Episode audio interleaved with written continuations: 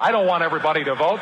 Elections are not won by a majority of people. They never have been from the beginning of our country, and they are not now. As a matter of fact, our leverage in the elections, quite candidly, goes up as the voting populace goes down. This program is made possible by the members and donors to the show. If you'd like to support the work we're doing, please visit the Contribute tab at bestoftheleft.com. Now, welcome to the award winning Best of the Left podcast with clips today from The Young Turks, Decode DC, The Majority Report, Redacted Tonight with Lee Camp, The Thom Hartmann Program, Democracy Now!, and The Bradcast.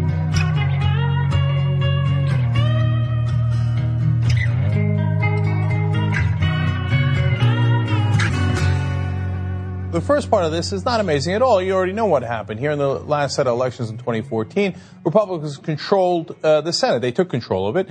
Uh, there's now 54 Republican senators and 46 senators that caucus with the Democrats. Uh, so 54 to 46, the Republicans lead in the Senate. Okay, nobody's surprised by this.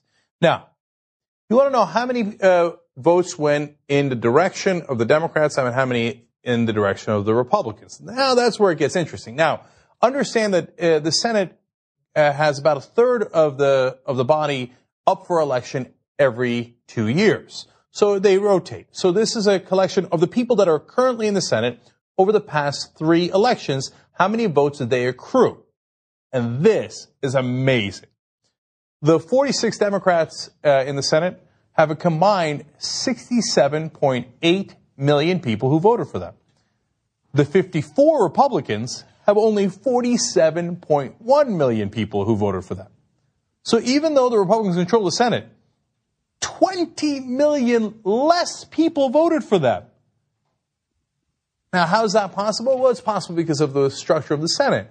So there's two Democrats from California, for example, the most populous state, that get millions upon millions of votes. And then you get uh, a state like Idaho that'll have two Republican senators. And there's like three and a half people who live in Idaho. But those two senators count the same as the two senators from California. Now, the House is supposed to balance that out, but in reality, as we know from the last election, Democrats got more votes in the House as well, but still overwhelmingly lost the House because of gerrymandering. So in this insane so-called democracy that we have, Democrats get more votes in both houses, and they don't control either. And in the Senate, they have 20 million more votes, and they're in the minority. Welcome to America. Welcome to democracy. This make sense to any of you?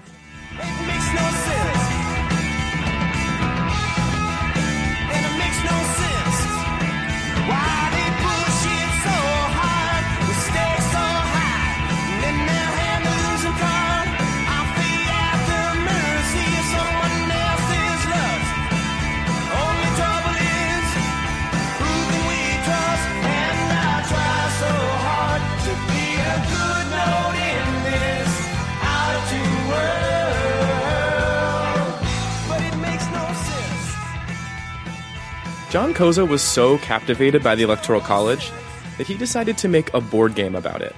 Back in the 60s, when I was a graduate student, uh, I published a, a very complicated uh, board game based on the peculiar effects of this winner take all system that lets candidates win the presidency uh, without campaigning in all the states and without necessarily getting uh, the most popular votes in all 50 states. Consensus, a game of electoral strategy. Some people from the Decode DC team, Mark, Liz, Bird, and I, we got a copy of Koza's board game, Consensus, and we took a couple of hours out of our day to play it. The candidate must move one step beyond the last regular slot of any one district. Of course, this move fails if there is a conflict which may not which may even be with the candidate who cannot meet condition B and whose move cannot succeed. Uh, the game itself was very complicated. It was a commercial failure. So we don't really know what entry rule number seven means. I don't Have we understand. re- I don't understand like the entire objective. But uh, I have retained an interest in the subject uh, all these years. And now, John Koza is trying to change the way we vote for president. The system that says the winner of each state's popular vote should get all of that state's electoral votes, the winner take all system, as Koza calls it, That's actually not in the Constitution. It's a law that states passed individually. It was not in the Federalist Papers. It was never debated at the Constitutional Convention. The founders were dead for decades before it became the predominant system. The Constitution gives the state legislatures the power to decide where their electoral votes go. So, what Koza is trying to do is get states to change their laws, to abandon that winner take all system. Our plan would get a group of states together to pass laws saying that they will award their electoral votes to the presidential candidate who gets the most popular votes in all 50 states and the District of Columbia. So Dr. Koza figures what if a bunch of states got together, pooled all of their electoral votes, and then agreed to give them to the winner of the national popular vote? If you got to that threshold of 270 electoral votes, congrats, you're president. The plan would basically make the state by state system obsolete. It would get around the electoral college system as we know it today. The way Koza sees it, that would make every citizen's vote politically equal. So his group wrote a law that does just that.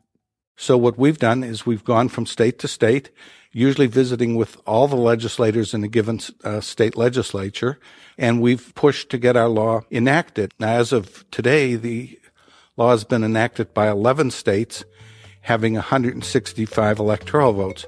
The law doesn't actually take effect until it's been enacted by states representing 270 electoral votes.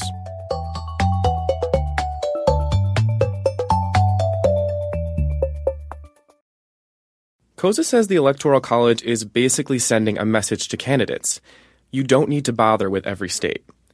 Only a handful of states are considered battleground states or swing states, states that might go red, might go blue. The rest of the states reliably go one way or the other. So candidates only spend their time in states that aren't a sure thing. Like in 2000, Koza says that 45% of the advertising money spent in the entire general election campaign was spent just in Florida. So, as you can see, there's, uh, when presidential candidates campaign in just one or two or maybe three states, they become very familiar with those states and they become very familiar with the issues of importance to those states to the exclusion of issues that may be important to the rest of the country. So it almost seems like a significant portion of the population kind of gets forgotten about. Well, they are. So in the 2012 campaign, there was no campaigning whatsoever in the general election in 38 of the 50 states. But even worse than that, two thirds of the money and two thirds of the visits uh, went into just four states, which was Ohio, Florida, Virginia, and Iowa. So what's what's the main issue there? So we're talking about campaign visits. What does that translate to later? Well, uh, you're right. Uh, you're absolutely right. It's not just campaigns, and whether babies get kissed in Florida. It, it's government. Uh, so after you're elected president, you're thinking of your reelection. So one of the first things George W. Bush did in 2001 was uh, the free trade president from the Free Trade Party uh, came out for steel quotas because that was very important potentially to keeping Pennsylvania and at the time West Virginia in his camp. And so there's all sorts of effects on government policy. Koza says battleground states get 7% more presidentially controlled federal grants, twice as many disaster declarations. Almost anything the White House controls is keyed to the states that the president learned about and campaigned in and knew were important to his election, and more importantly, knows that it's important for his reelection. Or if he's not running for reelection, the reelection of his successor from the hmm. same party. Another effect is uh, turnout is 11% higher in the closely divided battleground states because the people in the other 38 states have a feeling in some vague way that their vote doesn't count, and, and in terms of president, they're correct. And then philosophically, uh, really every vote should be equal. There's no particular justification why the state of Ohio and Florida should be the focal point of presidential elections.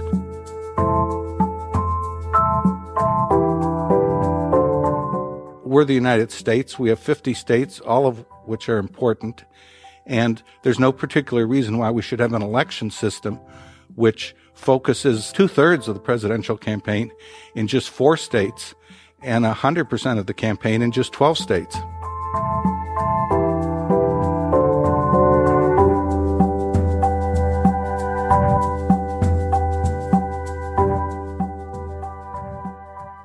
Next November, we'll all be casting our vote for the president, and it'll be business as usual. A winner take all distribution of the electoral votes in each state, just like every other election for the past 130 years. But if Dr. Koza and the national popular vote movement get their way, this might be the last winner take all election. 11 states have already signed on to the National Popular Vote Plan with 165 electoral votes. If Koza and his group can get states to sign over 105 more electoral votes, the way we pick our president could soon change completely.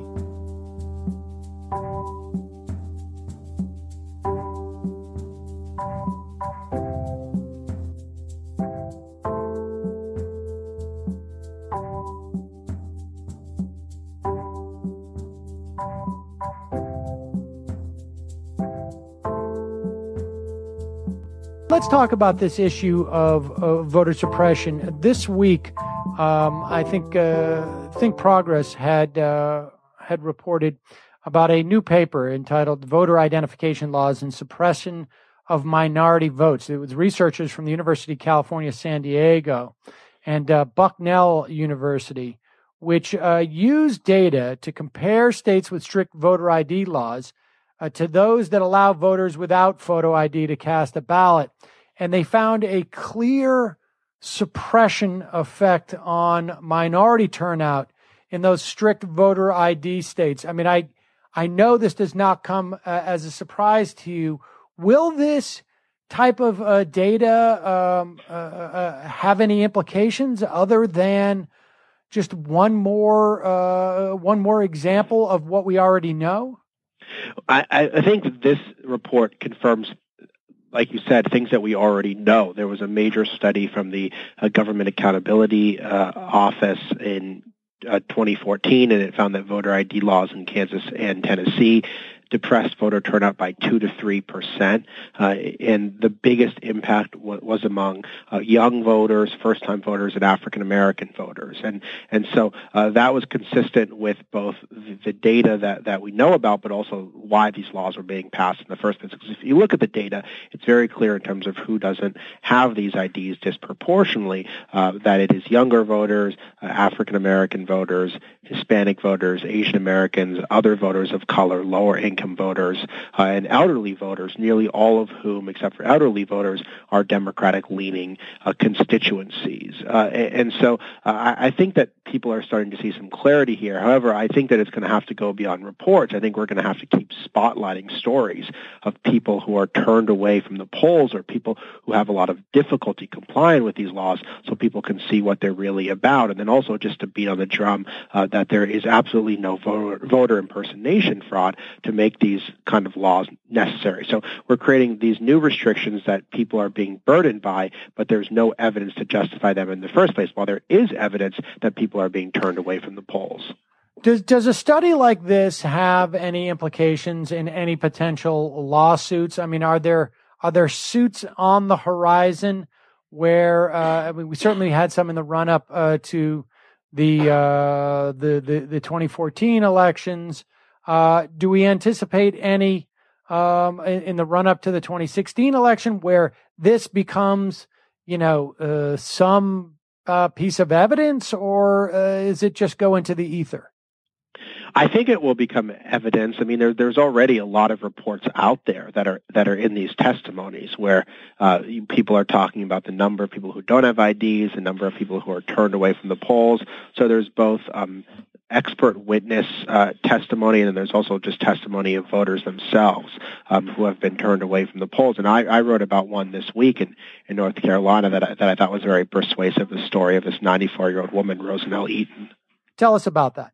Well, this is a really remarkable story because Rosanell Eaton is a 94-year-old African American woman. She was someone who, during the Jim Crow era, had to take a mule two hours to the county courthouse where she had to recite the preamble to the Constitution word for word and then also pass a written literacy test just to be able to register to vote, something that very few people in North Carolina in the 1940s who were African American were able to do. So she was one of the first black registered voters there. She had voted for 70 years and was also a voting rights activist. She had registered many thousands of voters herself. And then when North Carolina passed this strict voter ID law in 2013, she went through this kind of Kafka-esque odyssey to try to get uh, her documents in order because her name on her voter registration card did not match her name on her driver's license, which is a problem that, that a lot of women uh, have, and in particularly uh, elderly women who may have been born uh, in the segregated South, not at a hospital, and, and, and may not have had some of this documentation in, in the first place. And so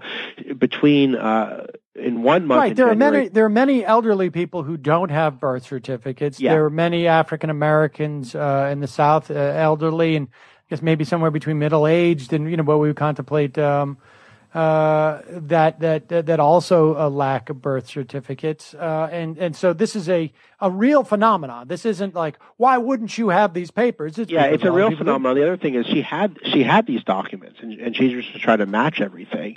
But to to do this over the course of a month, she had to take eleven different trips to state agencies. She had to take four trips to the DMV. She had to take four trips uh, to two different Social Security offices, and she had to take three trips to different banks, all, which took basically over 20 hours and 200 miles of travel just so she could comply with a law uh, that would have disenfranchised her after she had voted for 70 years. I mean, it's totally insane um, what what someone like that has to go through, and and many more people, when faced with this, would just give up. They would they would you know spend one trip to the DMV or somewhere else if they even were motivated enough to do that. And if they didn't get their documents in order, they would just say forget about it. But she was so motivated that she took 11 trips. Um, but these are the kind of hurdles that people are having to jump through now because of these new laws. All right, so give us a breakdown in terms of the um, uh, the Republican presidential candidates.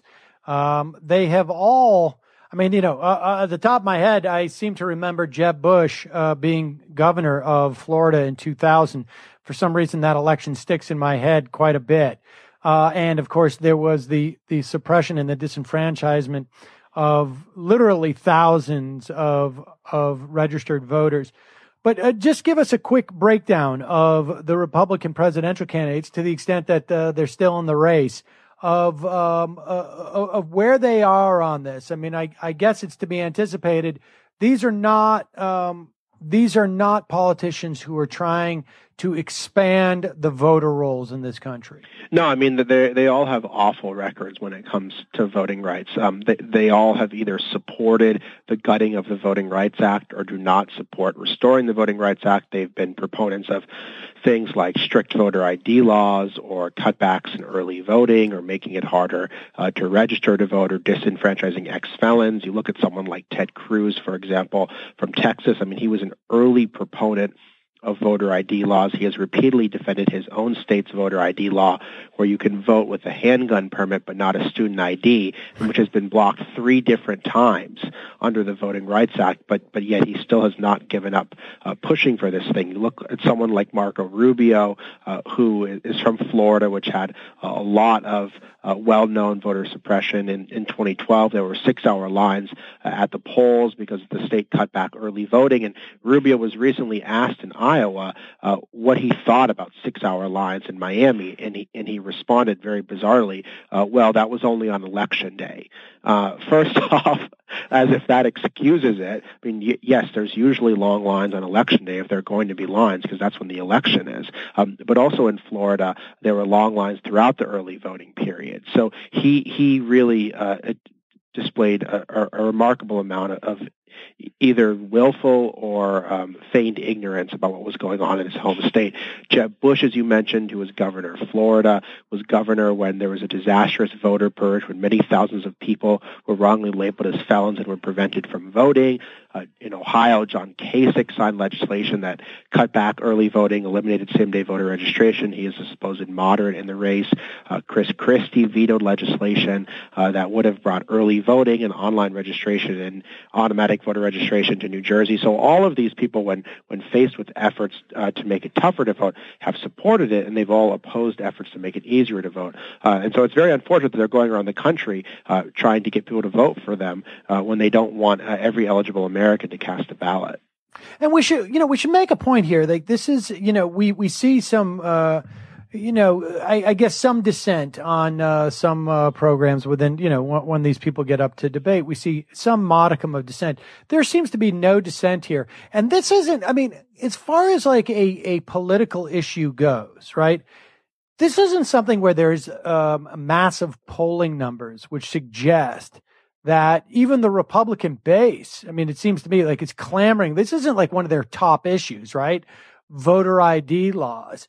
It's just something that somehow the entire Republican establishment has decided um, th- this is something that is uncontroversial and we're just going to impose it wherever we are. Well, I actually disagree with you on that. I think this has become a yet another litmus test in the Republican Party uh, in the same way that you have to be uh, anti-abortion, in the same way that you, you have to question the scientific consensus on climate change.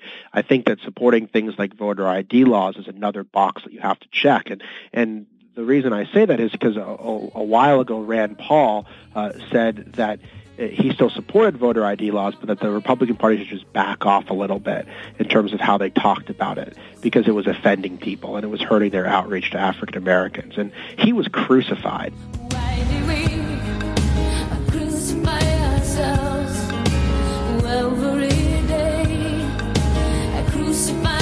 Nothing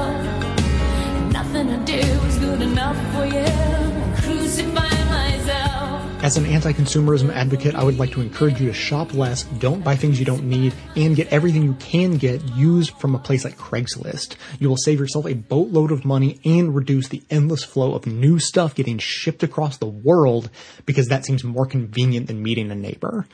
Failing that, try a locally owned small business. Failing that, if you're left with no choice other than to buy something from a place like Amazon, then at least there's a way you can do it and support this show at the same time. Simply click through to amazon.com, amazon.ca, or amazon.co.uk from the banner at bestoftheleft.com and shop as you normally would. Better yet, click through on the link to your country's Amazon store only once and then bookmark that link to use every time you shop. Your shopping experience will be identical to normal. It will cost you nothing extra, but 7 to 8% of the cost of your order in soulless corporate blood money will be siphoned off and used to tremendously support the production of this show. Thanks for doing the right thing, whether that be rejecting consumption altogether, consuming sustainably, or at least consuming in a subversive way.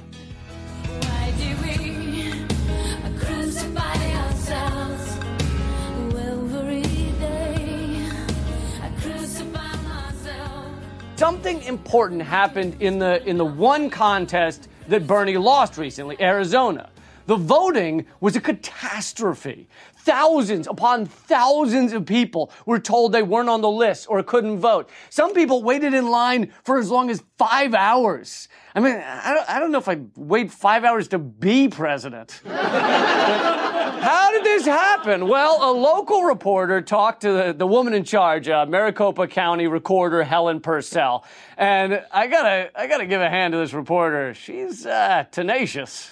Who's to blame for this? How could this have been prevented? What could be done differently going forward? Why did this happen? Did you not prepare enough for this? What could you have done differently? That was all. That was all within four minutes. So come on, Helen, though. Helen, Helen, be honest with us. Who is to blame? Who's to blame for this, these long lines? Well, the voters for getting in line. the voters for getting in line? That's like saying, who's to blame for that uh, poor kid starving? Well, the kid for not eating enough, I'd say. I can't believe you just said the voters are to blame for standing in line. Well, no, they're not to blame for standing in line, but they went to the polling places. I'm not blaming anybody. What the f- are you talking about, Nancy Reagan? Can't, can't, can't you just tell she's dying to be like, who cares? The people in those lines were illegal aliens and commies. We're not talking about real Americans. We're, we're talking about like a, a bullshit Mexican standing in line to vote for a socialist Jew. She didn't say that, but she said that. Here's the thing Arizona officials absolutely knew this was going to happen. They cut the number of polling places from 200 in 2012 to 60. So there were there was one polling place for every 21,000 voters. And there was no parking. For every 5,000 cars, there was like one parking spot a mile away with a vague no parking sign that you have to like squint at. like, you're, like you're doing a math equation. Like, how, how could, how could there be parking but no stopping? I, I, why is there a line through a man? Is that, is this an existential parking sign? Here's why this is important beyond just the primary. Greg Palast, the guy who uncovered how George Bush stole the 2000 election, said this catastrophe in Arizona was not an error by officials. This was a test. Democratic areas suffered, not Republican zones. This was a chance for the GOP to see whether they could make it nearly impossible for minorities to vote. And the test went swimmingly. All right. Thousands didn't get to vote, and the media largely ignored it. Plus, Arizona has tried to do this type of thing before keep minorities from voting. But the Voting Rights Act in the past stopped racist voter suppression. Yet in 2013, the Supreme Court invalidated it. So now, it's open season. All right. Hispanic and black people, you'll get what we call provisional ballots, which are just like real ones, except for one slight difference. We have to allow them to vote. So we'll vote them a provisional ballot, which will not count, but we have to, to do the paperwork on that anyway. Did she just say which will not count? Did she not get the memo? You're, you're supposed to go, oh yes, every provisional ballot will be carefully counted in this machine that looks like a paper shredder. And after we count them, a marching band comes out and fireworks go off and Bruce Springsteen pops up and sings the national anthem butt naked. did, did she not get that memo? Oh, Helen. So we'll vote them a provisional ballot, which will not count. See, what we do with the provisional ballot is I personally wipe my ass with it. And then I wrap it up in the script for Batman versus Superman. And then I put it in a flaming bag of which I then hurl at a voter. You know, it's it's a cons- it's a time-consuming thing, but it's a labor of love. Before the gutting of the Ro- Voting Rights Act, Maricopa County would have needed to receive federal approval for reducing the number of polling sites because Arizona was one of the 16 states with a long history of discrimination. So, where is our mainstream media on this massive threat to our democracy? Well, MSNBC filed this crucial report. Donald Trump all the Republicans protecting the Amendment. Donald Trump has. MSNBC, we bring 24 7. We bring 24 7 Donald Trumpathon with the sound of gunfire over top of it.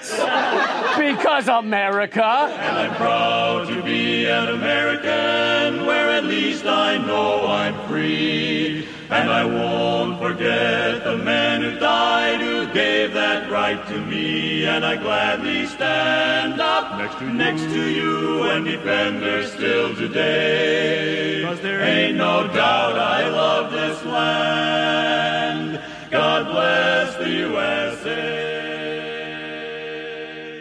You'll remember back in 1981 the uh, co-founder of the Heritage Foundation and of uh, actually, my, no, he was the co-founder of the American Legislative Exchange Council, ALEC.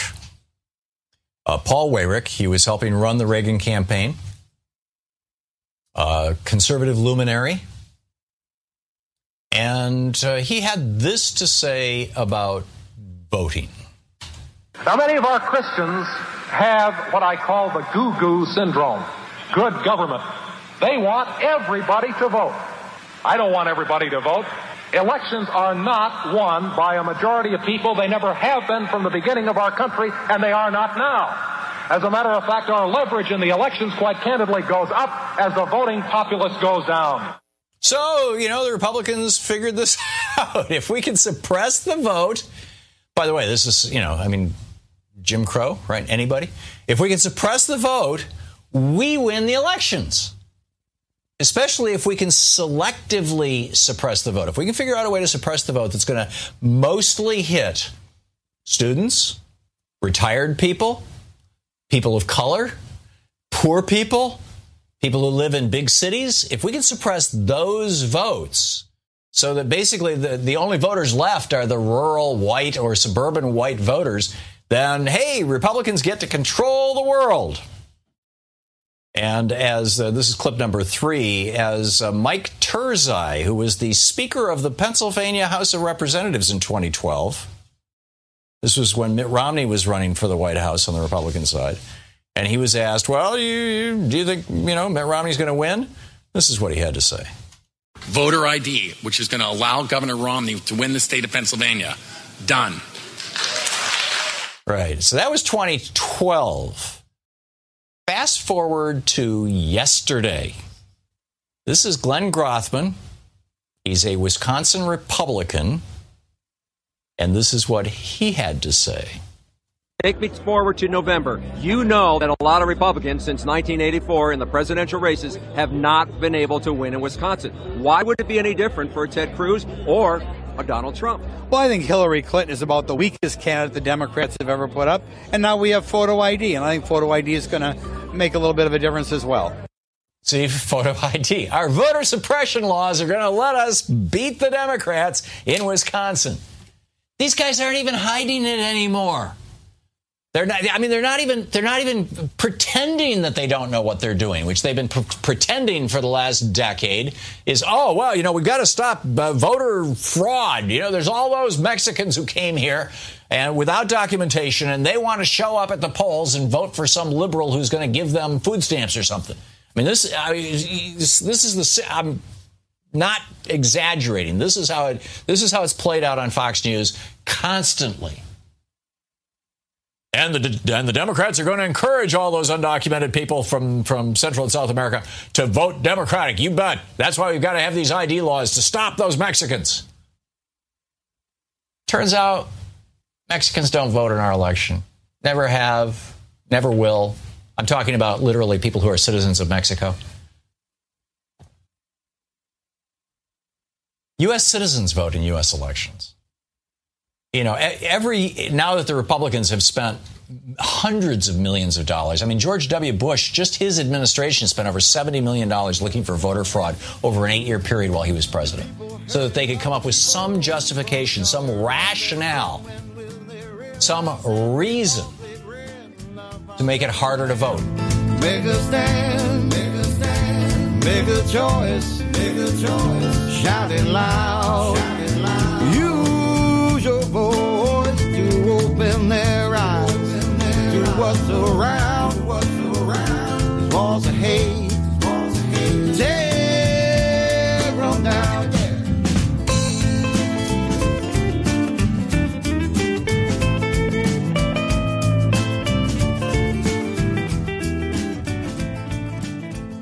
In New York, Voters are heading to the polls today for both the Democratic and Republican primary in one of the most closely watched races of the election.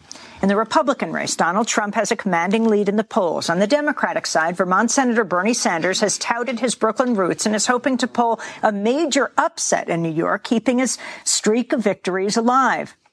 He's won eight of the last nine contests. But Hillary Clinton, who served eight years as a senator from New York, has remained in the lead in every opinion poll. On Monday, Clinton addressed supporters in Flushing, Queens. Well, we are so happy to be here and reaching out to every voter throughout Queens, throughout New York City, throughout the state, uh, in order to turn people out to vote tomorrow. Because the kind of future that we represent, where we break down barriers, we give people a chance to get ahead, and where we support immigrants and the dreams that immigrants have brought to our shores all of these years, is very different than what the other side offers. So we hope everyone will come out and vote tomorrow. While Hillary Clinton urged everyone to come out and vote today, that's not an option for millions of New Yorkers, thanks to the state's restrictive voting laws. Last week, Bernie Sanders admitted New York will be a tough primary thanks to those voting rules. We have a, a system here in New York where independents can't get involved in the Democratic primary. Where young people who have not previously registered and want to register today just can't do it. So this is going to be a tough primary for us. That's Senator Sanders speaking last week in front of 27,000 people in New York's Washington Square Park. While Sanders has held a series of massive rallies in New York, many of his supporters can't vote today in the state's closed primary. Voting rights activists say New York has some of the most restrictive voting laws in the country. The state has no early voting, no election day registration, and excuse only absentee balloting. The voter registration deadline for the primary closed 25 days ago before any candidate had even campaigned in New York. Meanwhile, independent or unaffiliated voters had to change their party registrations back in October, over 190 days ago, before any debate or any primary or caucus to vote in today's closed Democratic or Republican primaries. This will reportedly disenfranchise nearly 30% of New Yorkers. Donald Trump's own children did not manage to change their party registrations from independent to Republican in time to vote for their father. Meanwhile, WNYC is reporting the number of registered Democrats in Brooklyn dropped by 60,000 since November. And there's no clear reason why. During that same period, most counties in New York saw an increase in registered Democrats. This comes as a group of New Yorkers who saw their party affiliations mysteriously switched filed a lawsuit seeking to open New York's closed primary so that they can cast a ballot.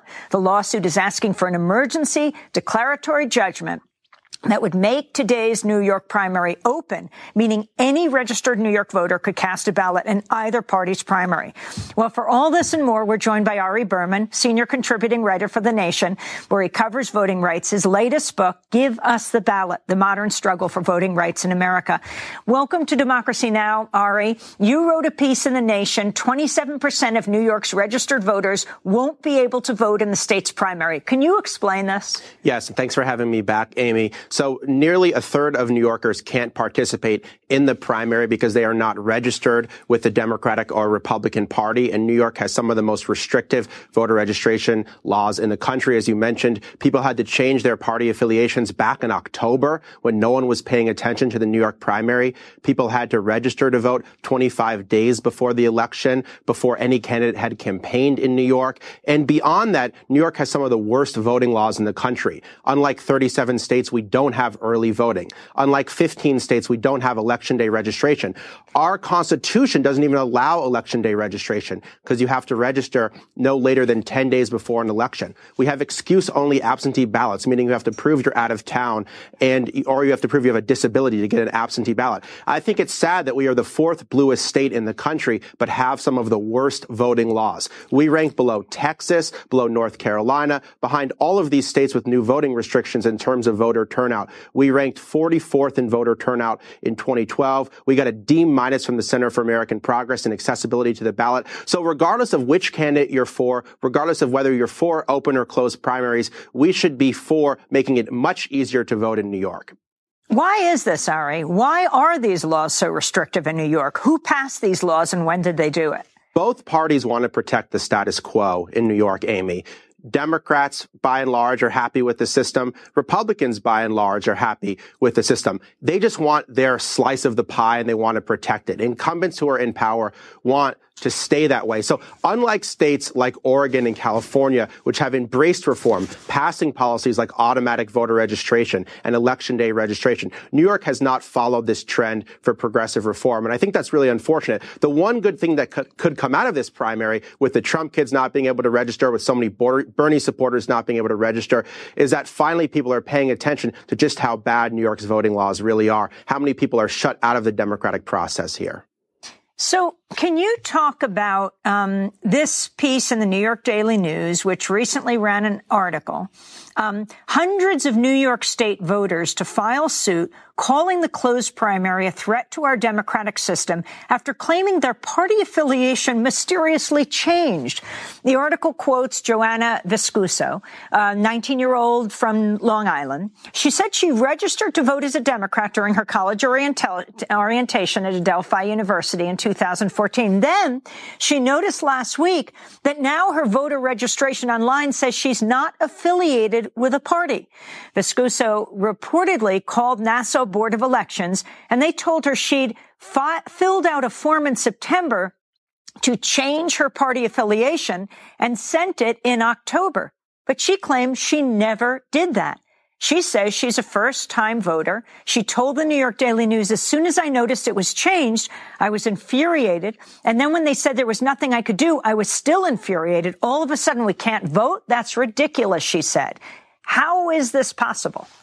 It's a very mysterious situation. We've seen similar things happen in other states. In Arizona, where there were five hour lines at the polls because they reduced so many polling places, a lot of people also had their voter registration switched without them knowing. So people waited in five hour lines and still weren't able to cast a ballot because they were not registered. In New York, what these voters should do is cast a provisional ballot and try to have that ballot counted after the election. There's going to be a lawsuit this morning to try to open up New York's primary. Regardless of whether or not that succeeds, people should go to the polls. They should vote today. They should cast a provisional ballot and try to get that counted afterwards. A WNYC analysis of New York State voter enrollment statistics found that the number of active registered Democrats dropped there by 63,558 voters between November 2015 and now, April 2016. That translates into a 7% drop in registered Democrats in the borough. According to the NPR station in New York, WNYC, no other borough in New York City nor county in the rest of the state saw such a significant decline in active registered Democrats. In fact, only seven of the state's 62 counties saw a drop in the number of Democrats. Everywhere else saw the numbers increase. Can you explain what's going on in Brooklyn? What the Board of Elections in Brooklyn said is that they had changed the number of voters from active to inactive. And that's why there was such a big drop off. But 60,000 people are a lot of voters to shift from active to inactive. So it's very possible that some active voters are going to be wrongly purged from the polls. And some people are going to show up to vote in Brooklyn, think they're registered, think they're active and not be on the voting rolls. We have seen this in many other states in Florida in 2000 and Ohio in 2004. I Ari, hope how it, do you become inactive? You become what determines inactive this? by not voting in the past few elections. That's how you become inactive. But sometimes people don't vote for whatever reason and want to vote now. Other times people are wrongly labeled inactive and wrongly purged from the voting rolls. So we don't know enough to say what happened here, but it's disturbing that some people may have been put on inactive status if they are not in fact inactive. This is our house.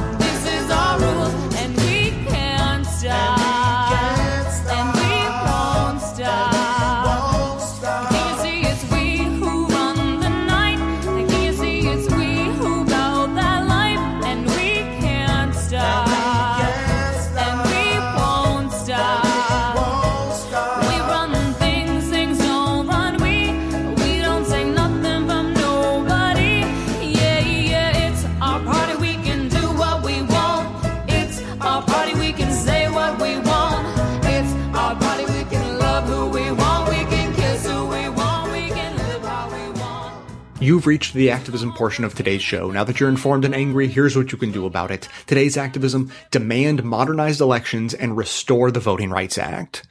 It turns out that FDR was not quite right when he said, quote, nobody will ever deprive the American people of the right to vote except themselves, unquote.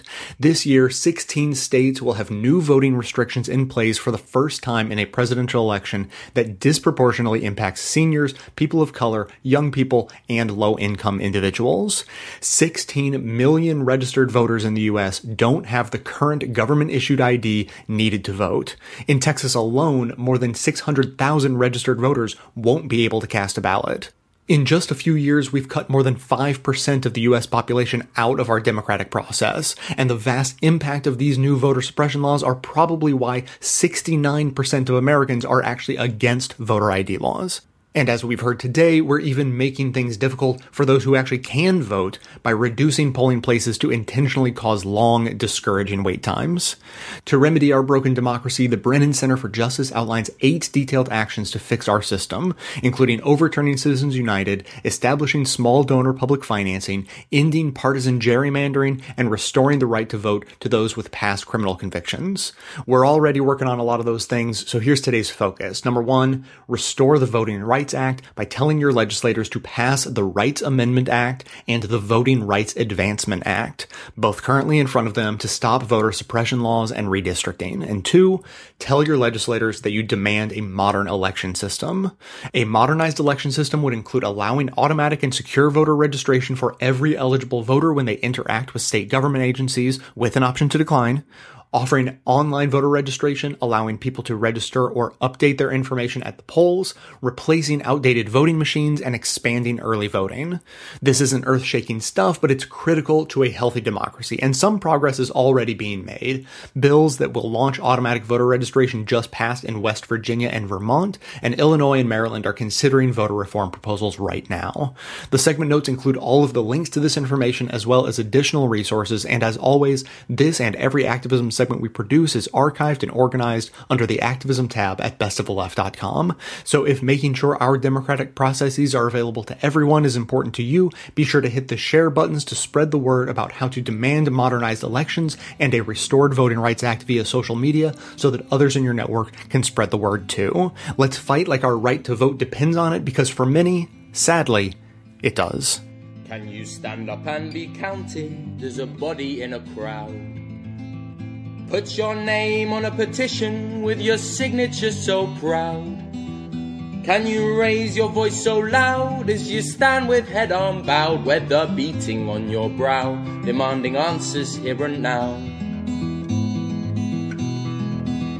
Cause that's how you make a difference in this fickle world of change. Yesterday, we also uh, had played the comments from this congressman, this Republican congressman, Glenn Grothman from Wisconsin.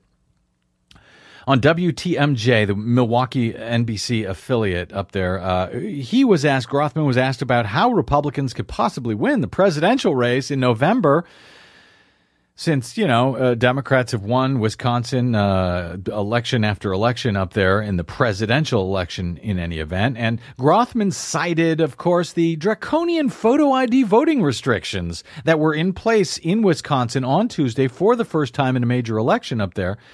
And of course, they led to long, uh, hours long lines in many areas where students in particular were voting because uh, most of the student IDs were not amongst the allowable ones. Uh, even though uh, these students were legally registered to vote, 300,000 legally registered voters uh, don't have the type of ID now required in Wisconsin. And that is all because Republicans are pretending there's some sort of voter fraud epidemic that might be deterred by these, uh, by photo ID, when in fact, it is merely a way to keep legitimate lawful voters, if largely Democratic leaning ones, from being able to cast their vote at all. Uh, Scott Walker, Governor Scott Walker up there, his fellow Republicans, they were unable to show a single case of voter fraud in Wisconsin's recent history uh, that might have been deterred by this type of a law during the long trial that went on in which the federal judge found that this law, in fact, was in violation of the Voting Rights Act, is a, a violation of the Constitution, and yet an appellate court allowed the uh, the law to go forward anyway. Here was Con- uh, Congressman Grothman when he was asked about this law on WTMJ on election day, Tuesday uh, of this week, and he said out loud what Republicans are not supposed to say about these laws. You know that a lot of Republicans since 1984 in the presidential races have not been able to win in Wisconsin. Why would it be any different for Ted Cruz or Donald Trump? Well, I think Hillary Clinton is about the weakest candidate the Democrats have ever put up, and now we have photo ID, and I think photo ID is going to make a little bit of a difference as well. Oh, do you? Do you think so, Congressman? Setting aside the comment about Hillary Clinton, because I, I, actually just don't care to deal with that right now. I want to look at uh, you know, what he said. And Grothman is right. Uh, you know, keeping uh, 300,000 registered voters from being able to cast their vote this November could actually flip the state from Democratic to Republican. And those 300,000, as I said, those are just the registered voters. Ne- never mind the eligible. There's many uh, more who are not registered who may want to register between now and, and November who also don't have the type of photo ID that is uh, necessary now to vote in Wisconsin. So yeah, you know, I've heard and I've heard from uh, some listeners. They, why are you always whining about this? And that was the word. Uh, that was a word that a Twitter user used uh, yesterday after uh, after our broadcast yesterday. It was a word that Joe Scarborough used. He, he tweeted he wanted to know if people could stop whining now about photo ID rules now that there was record turnout in the Wisconsin primary on Tuesday. No, no, we cannot. No, we cannot stop whining about it, Joe. We cannot stop whining when uh, people lose their right to vote. And make no mistake, people did lose their right to vote on Tuesday. Many of them, and it will happen again in November. It doesn't matter how large the turnout was. That is not a, a, an indication of how many people had their rights stolen. Scott Walker said something similar. Oh, the, the photo ID law worked just fine. Well, it didn't work. Well, maybe it did. For Scott Walker, it did work just fine. Here's a story. Lee, Leroy Switlick. He has voted uh, for 46 years in his hometown of Milwaukee, Wisconsin, but Switlick, who is legally blind, was unable to obtain a piece of photo ID that would comply with the state's strict new voter ID law in order to cast a, a regular ballot in Tuesday's primary. Despite, despite Walker's claim that the state's photo ID law, quote, works just fine, some voters were actually prevented from voting on Tuesday and the burdens were disproportionately felt by low income voters, people of color, seniors, people with disability, and yes, students. When Switlick went to the DMV to obtain an, ID, uh, an ID card to try to vote, according to uh, Samantha Lachman at Huffington Post, he brought his birth certificate with him, a utility bill, a property tax statement, and a Medicare card. He's voted in Wisconsin since he was 21 years old. He's now 67, and remember, he's blind. He said he went up there uh, to the counter, and the gentleman behind the counter said, This stuff is no good. You've got to have a picture ID. How do I know you are who you say you are? So, Switlick's documents proved his name and date of birth, his Wisconsin residency, his citizenship, but they didn't prove his identity, according to this guy. He needed a piece of ID with his photo and signature, like a passport, but he had none of the quote unquote acceptable documents to get this photo ID. He said, How do I get an ID card if I don't have an ID card? He ultimately decided uh, uh, to vote, as Switlick did, for Democratic presidential candidate Hillary Clinton with a provisional ballot. And now he's hoping to get an ID to make his ballot count before the Friday afternoon deadline. So if you pa- if you cast a provisional vote in Wisconsin because you didn't have the ID, you still have until Friday till Friday afternoon to try to get an ID and and to bring it in. That is not easy to do for many people. Carrie Venteris of Madison also had uh, to vote with a provisional ballot on Tuesday. The 41 year old has a disability that makes it difficult for her to get around. She moved from Illinois to Wisconsin in December and hadn't yet had a chance to get a Wisconsin driver's license. When a friend told her that she couldn't actually vote with her Illinois license, remember she has one in Illinois, and they're not supposed to be checking your, your residency on these matters. So we know it's her but it this is the rules that they made in order to keep people that the Republicans passed in order to keep people from from casting a vote. So when, when she heard that she couldn't vote with her Illinois license, she contacted the Wisconsin chapter of election protection. Her birth certificate, however, is that she would need in order to get uh, this uh, Wisconsin ID. That birth certificate's in Illinois. So she wasn't able to get an acceptable form of photo ID before the primary.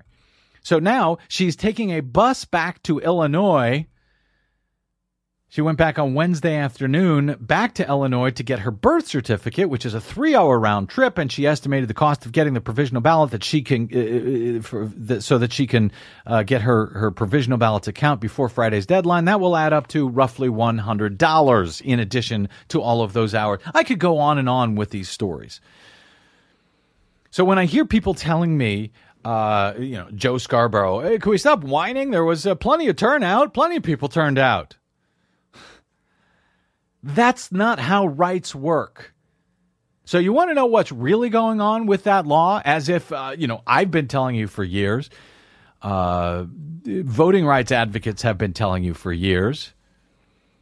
Congressman, Republican Congressman uh, Grothman just hinted at it when he said, "Yeah, well, now we're going to win. Now we're going to win because uh, this is going to keep enough Democrats away from uh, uh, from the polls in November." So here's what's really going on: Todd Allbaugh, who used to uh, work in the Wisconsin State uh, Senate.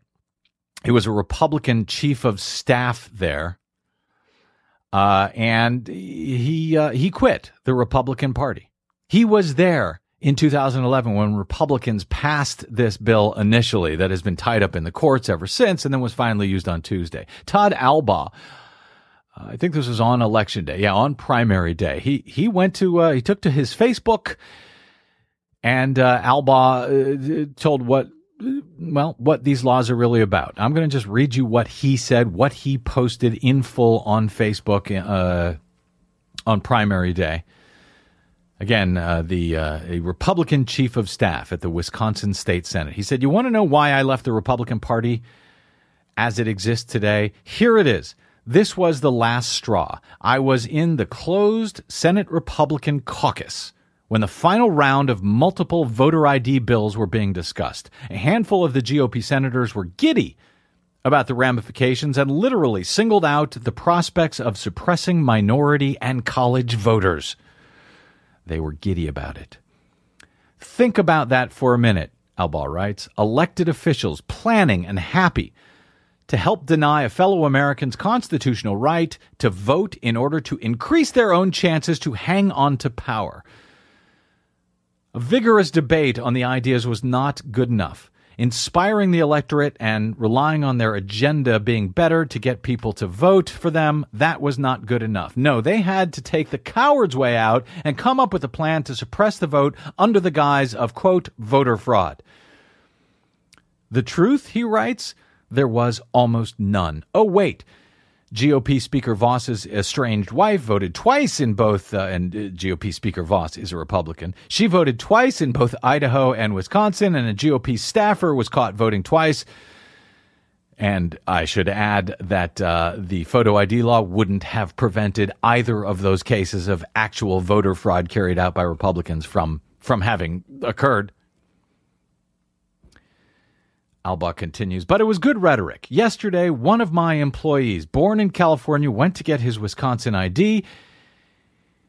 He was told he couldn't use his California ID to get a Wisconsin ID without his birth certificate, which is back in California. Sound familiar? The result?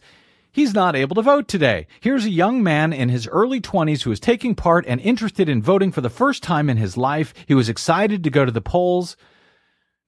What kind of a, a, state, a legislature, a political party is it that denies this young man his right? says Allbaugh. The GOP, he writes, was born out of greater opportunity and equality. Wisconsin, yes, the Wisconsin Republican Party under the leadership of Republican Governor Robert M. Fighting Bob La Follette led the country in creating greater voting access to its citizens. The Wisconsin GOP was seen as a shining example of equality. That was the party I joined in the 80s and fought for. That party, he says, no longer exists. I don't belong to any party now. I don't think the Dems have, have all the answers either. But my God, to watch a party I once fought for deny a young man his voting rights, it boils my blood, leaves a pit in my stomach. It's time for a GOP implosion.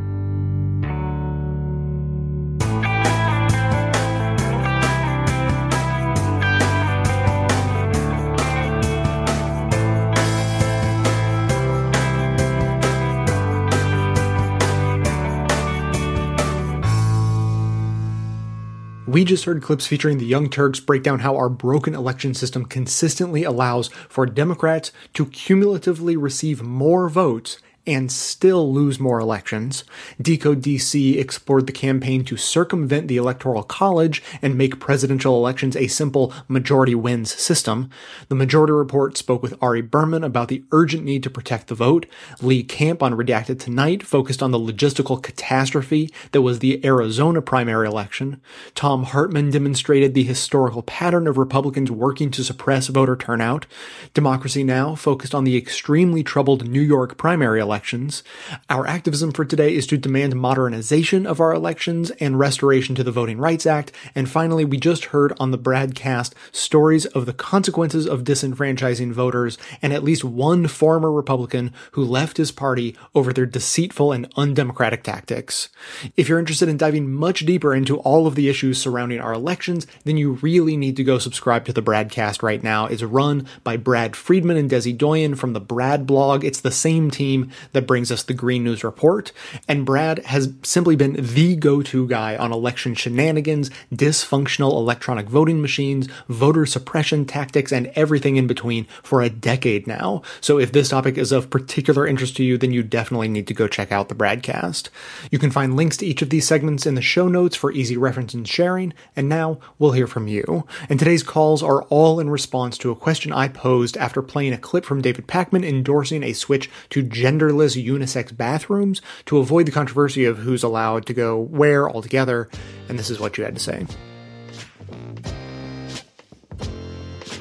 Hi, Jay. It's Paula from Los Angeles. Um, I'm just calling in response to your uh, question about having non cis guys call in about the gender segregated bathrooms. Basically, we live in a world where there is sexual violence against women. Women are vulnerable in situations where there's closed doors, there's closed stalls. I personally wouldn't want to be going into a bathroom, especially if it's not a very busy bathroom where I'm going to be subject to another guy who might push me into a stall and do something that I don't want him to do. So, besides the fact that women sometimes take refuge in bathrooms because they know it's a safe space from men who might be following them or bothering them. So, David Pakman's great, but his idea is not a good one in the world that we live in today. So that's my two cents. Thanks so much. I really appreciate your show. Bye. Hey Jay, it's Megan from Baltimore calling to weigh in on the gender segregated bathroom thing. And I mean, honestly, I feel like it's just pretty silly that we still have this vestige of various gender segregated spaces, and it, it's a waste of resources that I think, you know, though probably not huge in the grand scheme of things, you know, could be beneficial to address. And just the safety thing makes no sense to me. Like, people feel like bathrooms are some sort of hollowed ground where no one will ever come and like harm you and you know any perpetrator of violence just will like stand right outside the door because they like fear to enter something. And eh. I mean, honestly, I've also felt like the only reason we have kept them is because like straight cis people are scared of potentially pooping like in the same room as somebody they have a crush on or something. I, I don't know. But yeah, uh, keep up the good work and bye. Hi, Jay. This is Aaron from Philly. I'm calling in regards to the conversation on unisex bathrooms and the LGBT rights fiascos that are going on in various states uh, in general at this point. As regards the viability of unisex restrooms, uh, Philadelphia passed an ordinance uh, one or two years ago at this point that requires all new construction to have at least one single stall, lockable unisex restroom on every floor, which I believe is a solution that uh, one of the callers mentioned, who's an architect, is that really would just make his life easier uh, when he's designing buildings. And needless to say, the sky hasn't fallen. Uh, as to my own personal experience as a trans person, I used the locker room at the gym both before and after surgery. And, you know, the first few times, of course, I was nervous as hell, but then I realized that I was in there, or I'm, I should put it this the other way. Everybody else was in there for the same reason I was, which was to get into their gym clothes before working out. Nobody was really paying anybody else that much attention. Finally, I think this whole HB2 situation, plus when you see what's going on in Tennessee and Mississippi, all over the country right now, um, even Pennsylvania, unfortunately, this is the hazard that incrementalism brings when fighting for social justice. If you look at the history of Stonewall, some of the very first people in the what was then called gay liberation movement were trans women of color. Marsha P. Johnson, Sylvia Rivera are really the godmothers of the revolution as far as LGBT rights in America. And almost immediately they were pushed aside by people who thought that it was better to play the game of respectability politics and say, hey, we're just like you. We just happen to want to ma- get married to slash sleep with people who have you know, the same gender that we have. 40, 50 years later, here we are still fighting for some of these basic protections because it was always, oh, just one more thing, you know. First, let's get, you know, you know, sodomy decriminalized, and then it was like, okay, well then let's just get adoption rights, and then it was, oh, let's just get civil unions, and then it's like, oh, well, let's just get marriage, and then eventually we'll worry about you know workplace protections and housing discrimination, and you know if we have to throw out the T because hey, you know those trans people are a little weird to mainstream folks, and you know we'll come back for you uh, when the time is right. Well, now we see where that's led us, where trans people are now being used as the cudgel to fight back against all LGBT rights. I think it goes underreported that HB2 wasn't just about so called you know, bathroom bill issues. If you look at the entire bill, never mind that it strips local minimum wage laws, which is a totally different issue, but it also removes the right of any locality to pass LGBT protections, in, you know, including major cities like Charlotte, and it removes the right of action to sue for any kind of discrimination, not just anti-LGBT discrimination, but race and sex discrimination as well. So, you know, this is exactly why you can never leave somebody behind in a movement because eventually, you know, when they're the the smallest group left and they aren't powerful enough to speak up for themselves just by sheer lack of numbers, they're going to be what's used against you and the rights that you fought so hard to win. That's all I've got to say on this. Uh, took me a few days to actually calm down enough to really sit and record this message without it just being a string of expletives, but there it is. Thanks so much, Jay. Stay awesome.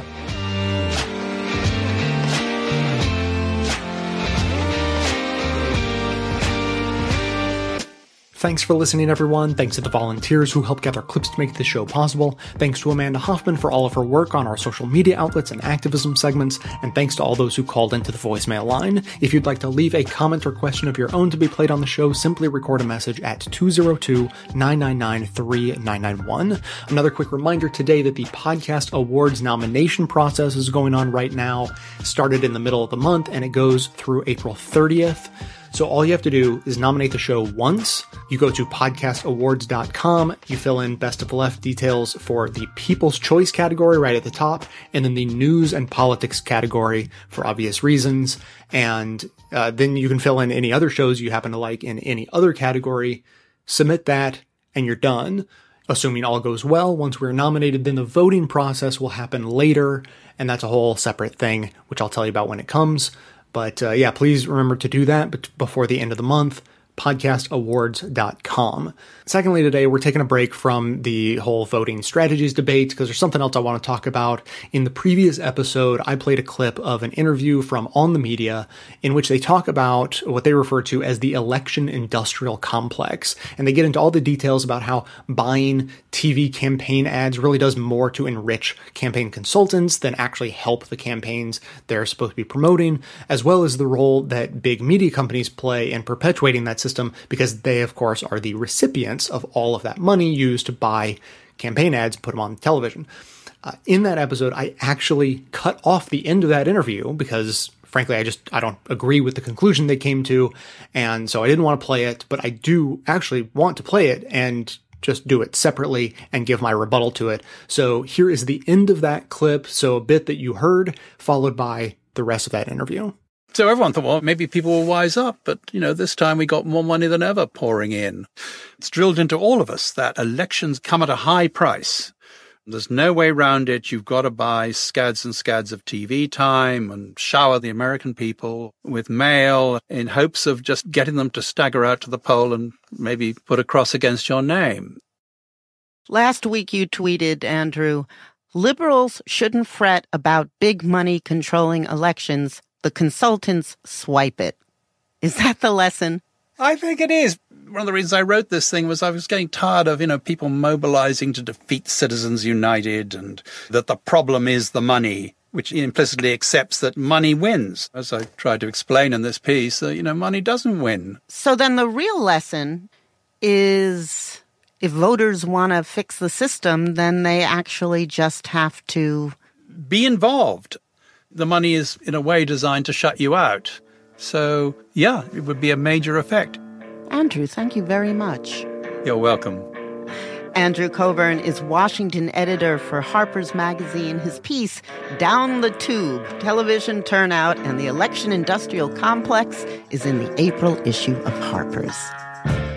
Okay, so let's break that down. To be clear, first of all, I played the first 90% of that interview because I think there is every reason to believe that he's totally correct that money spent on TV ads does very little to move the dial on voting numbers all that much, especially with the younger generation.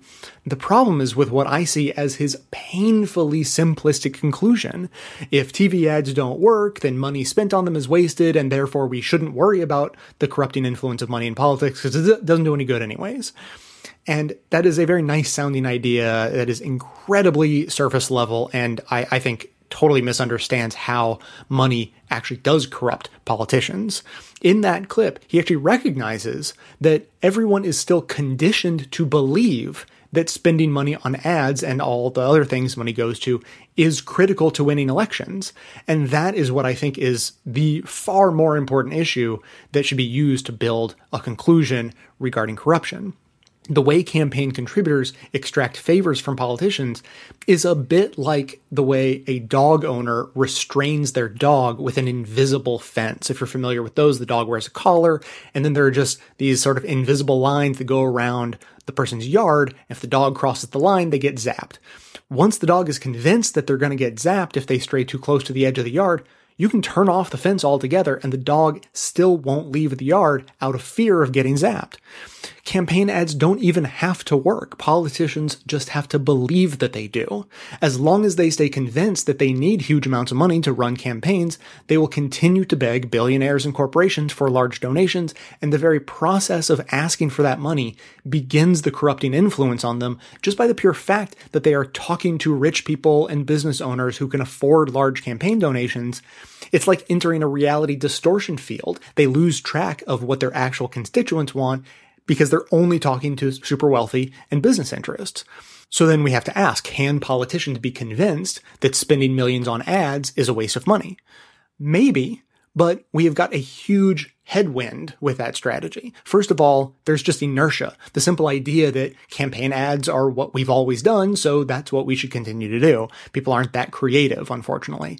Secondly, ad buying is so ingrained in the political campaign zeitgeist that it's actually part of the pay structure for the highly paid campaign consultants who run those campaigns. The guy on On the Media actually brings this up. Instead of getting a flat rate for their services, campaign consultants often get paid a percentage of the ad buys which obviously creates a gigantic incentive for them to continue to convince their politician clients that they need ever larger ad buys.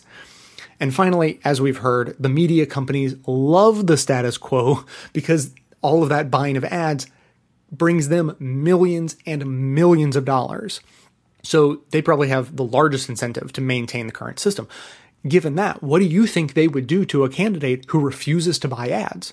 You think they would allow that candidate to get any earned media? I mean, a freak show like Trump may be able to get away with that, but that's about all. Uh, you know, they already do election stories where the entire story is just about ad buys that a campaign has made. Campaign A has spent this much money and campaign B has spent this much money. Like, let's see what impact it'll have. Like, that's why you're seeing all these ads. If one campaign just refused to play along, how would they be framed? Obviously, they would be called unserious or weak or unelectable. And that's even when the media bothers to mention them. They would probably just get blocked out altogether. Well, I don't know. Like there's one campaign that's trying to win and then another campaign that apparently doesn't care. Probably shouldn't vote for them.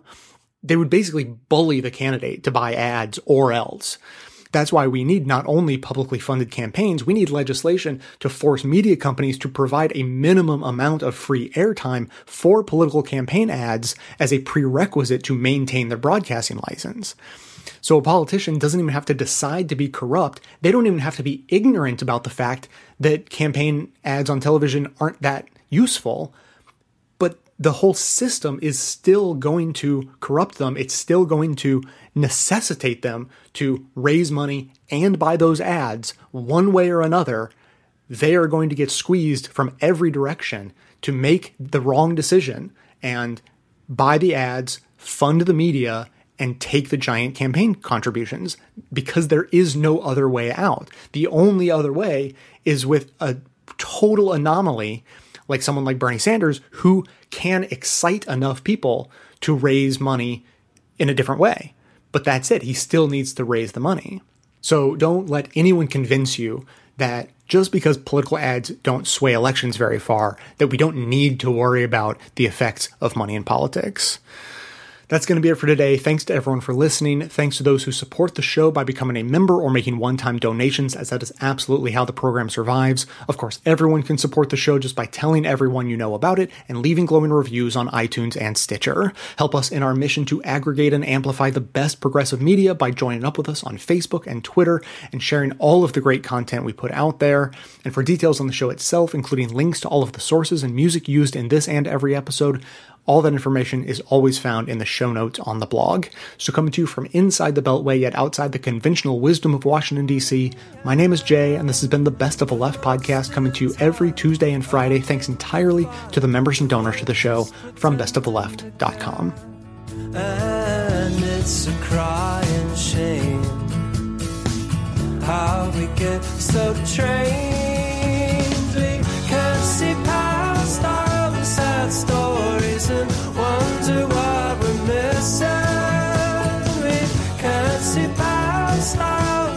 Stories and forget how to listen. We can't see past